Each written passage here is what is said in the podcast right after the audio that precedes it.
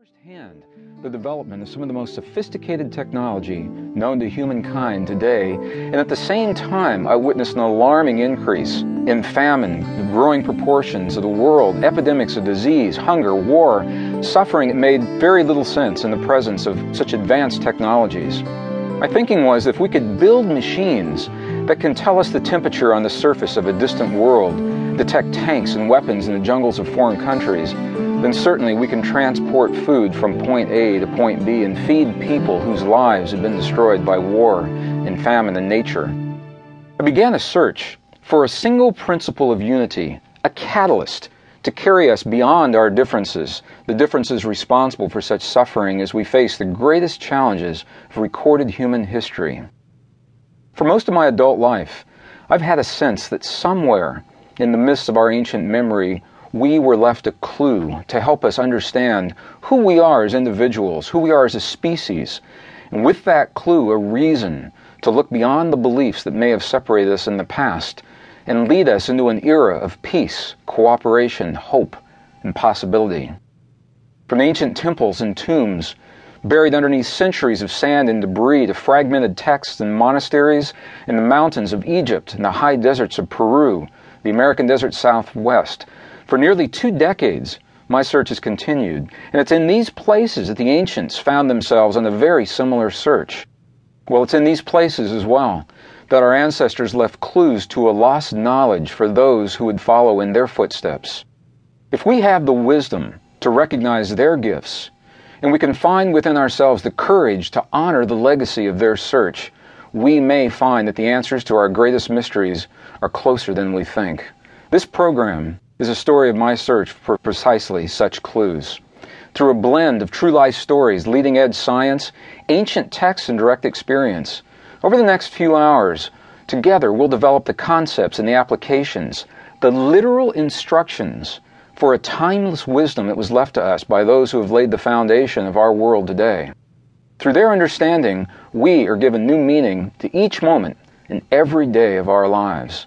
So I invite you to join me on a journey.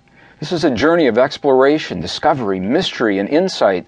It leads us to the powerful wisdom of the ancients and to the knowledge of what they called the most powerful force, the single most powerful force in the universe. It's a force that lives within every one of us. And with that knowledge, we find the empowering message of hope and possibility that lives within us as well today. So I'd like to begin with a story that came to me a number of years ago. And I can't really even remember who it was that shared the story or where it came from. What I do remember is that it moved me so deeply. It brought me to tears the very first time I heard this story. And it also helped me to understand the concept of the field of energy that links all of creation and the traditions of the ancients and the implications of that concept. It's a true story of a young Jewish boy and his father in the twentieth century. And as the Jewish boy was coming of age, he began to question the traditions that he had been raised in, and what they meant to him and the validity of those traditions. And his father took the questioning very personally and was offended by the questioning. And the boy said to his father, "I understand I've been raised in these traditions." He said, "But I need to go out into the world and find if these traditions really hold true for me in my life. I have to see these things for myself."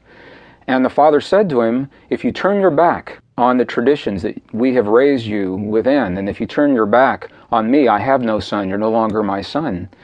And the boy said, "I'm sorry, Father, this is what I have to do." And he did, and he left the United States, and he began to tour the world, and he went into Europe just to find out what the world was like and how his teachings would serve him in his interactions with other people. Years went by, he and his father had absolutely no contact at all. He met a girl, and they settled down, and was living a happy life in urban society. And one day, into the cafe where they were having their coffee, a friend of his walked in from America that he had not seen since he left.